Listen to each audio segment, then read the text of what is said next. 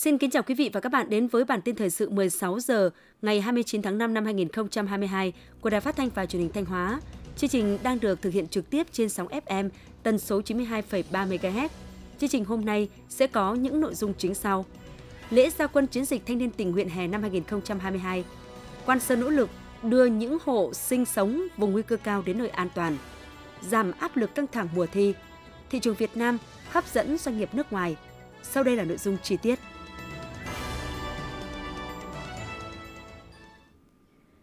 Thưa quý vị và các bạn, sáng nay, ngày 29 tháng 5, tại huyện Bá Thước, Trung ương Đoàn Thanh niên Cộng sản Hồ Chí Minh tổ chức lễ gia quân chiến dịch thanh niên tình nguyện hè 2022. Đồng chí Trần Thanh Mẫn, Ủy viên Bộ Chính trị, Phó Chủ tịch Thường trực Quốc hội dự và phát biểu chỉ đạo. Dự buổi lễ có đồng chí Đỗ Văn Chiến, Bí thư Trung ương Đảng, Chủ tịch Ủy ban Trung ương Mặt trận Tổ quốc Việt Nam, các đồng chí Ủy viên Trung ương Đảng, Nguyễn Đắc Vinh, chủ nhiệm Ủy ban Văn hóa Giáo dục của Quốc hội, Nguyễn Anh Tuấn, Bí thư thứ nhất Trung ương Đoàn, Bùi Quang Huy, Ủy viên Dự khuyết Trung ương Đảng, Bí thư thường trực Trung ương Đoàn, lãnh đạo các cơ quan của Quốc hội, các bộ ngành trung ương.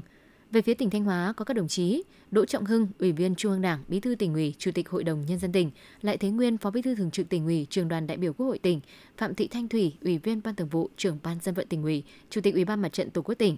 Đào Xuân Yên, Ủy viên Ban Thường vụ, Trưởng ban Tuyên giáo tỉnh ủy, Đầu Thanh Tùng, tỉnh ủy viên, Phó Chủ tịch Ủy ban nhân dân tỉnh, lãnh đạo các sở ngành cấp tỉnh. Thay mặt lãnh đạo Đảng, Nhà nước, đồng chí Phó Chủ tịch Thường trực Quốc hội Trần Thanh Mẫn nhấn mạnh,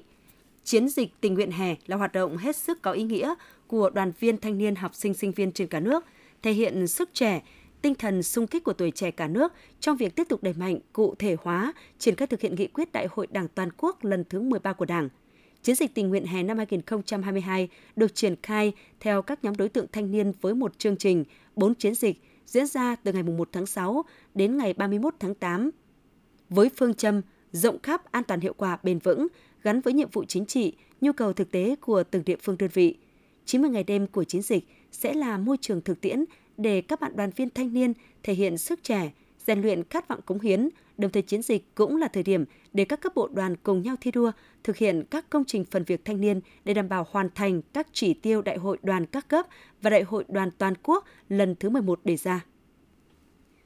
Theo báo cáo của Sở Nông nghiệp và Phát triển Nông thôn, hiện nay toàn tỉnh đã thu hoạch 57.000 hecta cây trồng vụ chiêm xuân đạt 34%. Cùng với đó, các địa phương đang tiến hành vệ sinh đồng ruộng, tập trung giải phóng đất sớm để chủ động chuẩn bị các điều kiện cho sản xuất vụ thu mùa. Tuy nhiên hiện nay, trên cây lúa, bệnh bạc lá, rầy nâu, rầy lưng trắng lứa 3 gây hại trên cây lúa, sâu keo mùa thu, bệnh đốm lá khô vằn, bệnh dỉ sắt, sâu đục bắp tiếp tục gây hại trên cây ngô.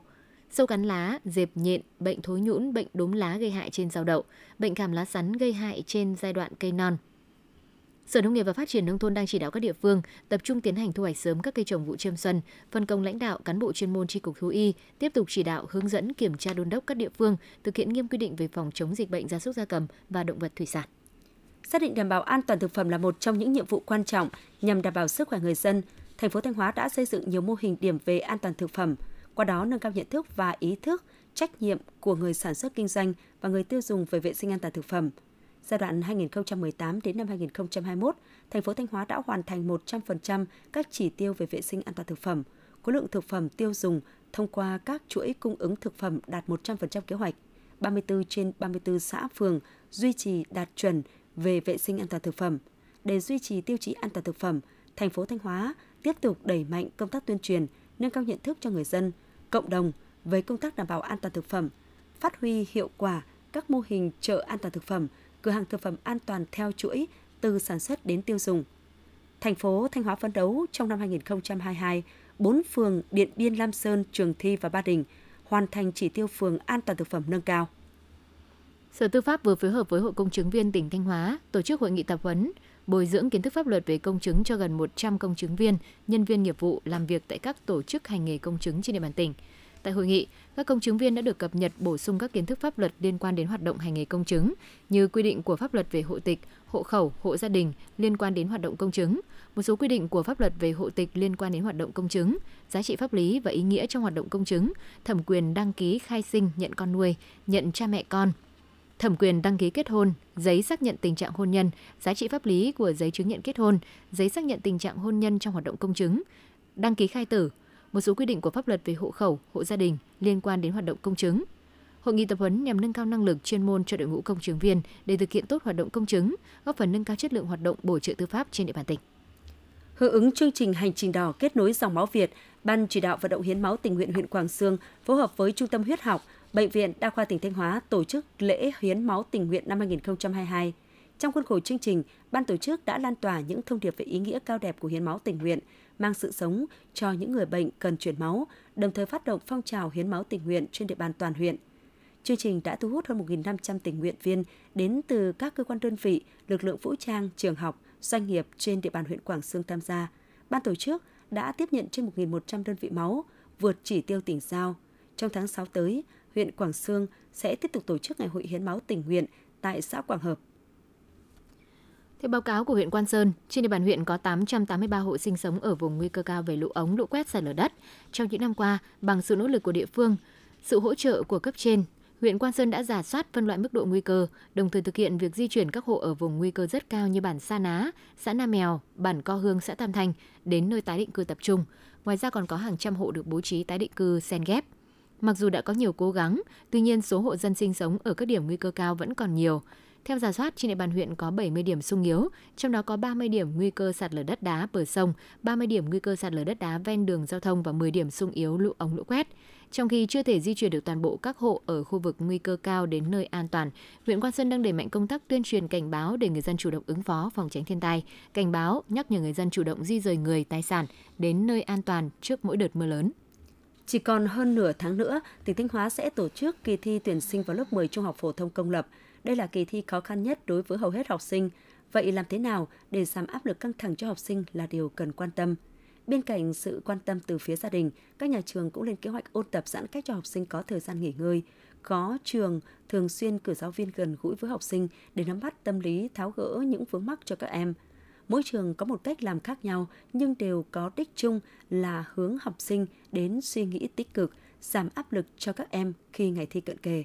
Đến thời điểm này, tỉnh Thanh Hóa có hơn 41.200 thí sinh nộp hồ sơ tham gia kỳ thi tuyển sinh vào lớp 10 trung học phổ thông năm học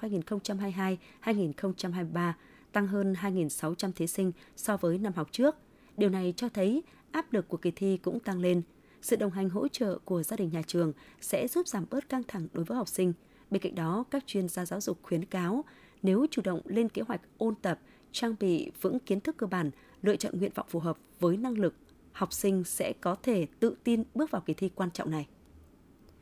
Quý vị và các bạn đang theo dõi bản tin thời sự trực tiếp 16 giờ của Đài Phát thanh và Truyền hình Thanh Hóa. Tiếp theo là những thông tin trong nước. Sáng nay ngày 29 tháng 5 tại Sơn La, Thủ tướng Chính phủ Phạm Minh Chính đã đối thoại trực tiếp với nông dân tại hội nghị Thủ tướng Chính phủ đối thoại với nông dân Việt Nam lần thứ tư năm 2022 với chủ đề Tiếp sức hỗ trợ nông dân thực hiện tầm nhìn phát triển nông nghiệp nông thôn bền vững. Hội nghị là cơ hội cho Chính phủ, Thủ tướng Chính phủ, bộ ngành trực tiếp nắm bắt tâm tư nguyện vọng của bà con nông dân, trao đổi về những khó khăn vướng mắc, thách thức và các kiến nghị giải pháp. Tại cuộc đối thoại, Thủ tướng yêu cầu thẳng thắn trao đổi thảo luận làm rõ về nhiều vấn đề quan trọng từ định hướng chiến lược khó khăn vướng mắc, giải pháp phát triển nông nghiệp nông thôn nông dân. Thủ tướng nhấn mạnh các vấn đề nội dung thảo luận trao đổi tại hội nghị đối thoại góp phần bổ sung căn cứ thực tiễn để xây dựng chiến lược phát triển nông nghiệp nông thôn bền vững, nâng cao đời sống nông dân. Thủ tướng đề nghị các bộ ngành địa phương phải đặc biệt quan tâm, nắm chắc thực tiễn, lắng nghe tâm tư nguyện vọng của bà con nông dân, nhất là những vấn đề nảy sinh, vấn đề bức xúc để có giải pháp phù hợp kịp thời. Tổ chức xếp hạng tín nhiệm S&P Global Rating vừa nâng xếp hạng tín nhiệm quốc gia dài hạn của Việt Nam lên mức BB cộng triển vọng ổn định. FP nâng hệ thống tín nhiệm quốc gia của Việt Nam khi đáng giá nền kinh tế trên đà phục hồi trong bối cảnh chính phủ gỡ bỏ hạn chế di chuyển trong và ngoài nước, tỷ lệ tiêm chủng cải thiện và bước chuyển linh hoạt trong chính sách kiểm soát COVID-19. Bên cạnh triển vọng kinh tế, vị thế đối ngoại tốt và sức thu hút dòng vốn đầu tư trực tiếp nước ngoài FDI cũng là yếu tố quan trọng khiến SP nâng xếp hạng nhiệm quốc gia, tín nhiệm quốc gia dài hạn của Việt Nam. Triển vọng ổn định theo dự báo của FP trong 12 đến 24 tháng tiếp theo, kinh tế Việt Nam sẽ tiếp tục phục hồi, vượt qua các khó khăn trong hai năm qua. Theo các chuyên gia kinh tế, việc nâng hạng tín nhiệm có nghĩa hết sức tích cực, tạo tín hiệu lan tỏa cho toàn bộ nền kinh tế, góp phần nâng cao uy tín của quốc gia, mặt khác gia tăng niềm tin đối với các nhà đầu tư quốc tế, giúp đẩy mạnh thu hút nguồn đầu tư cả trực tiếp và gián tiếp vào Việt Nam.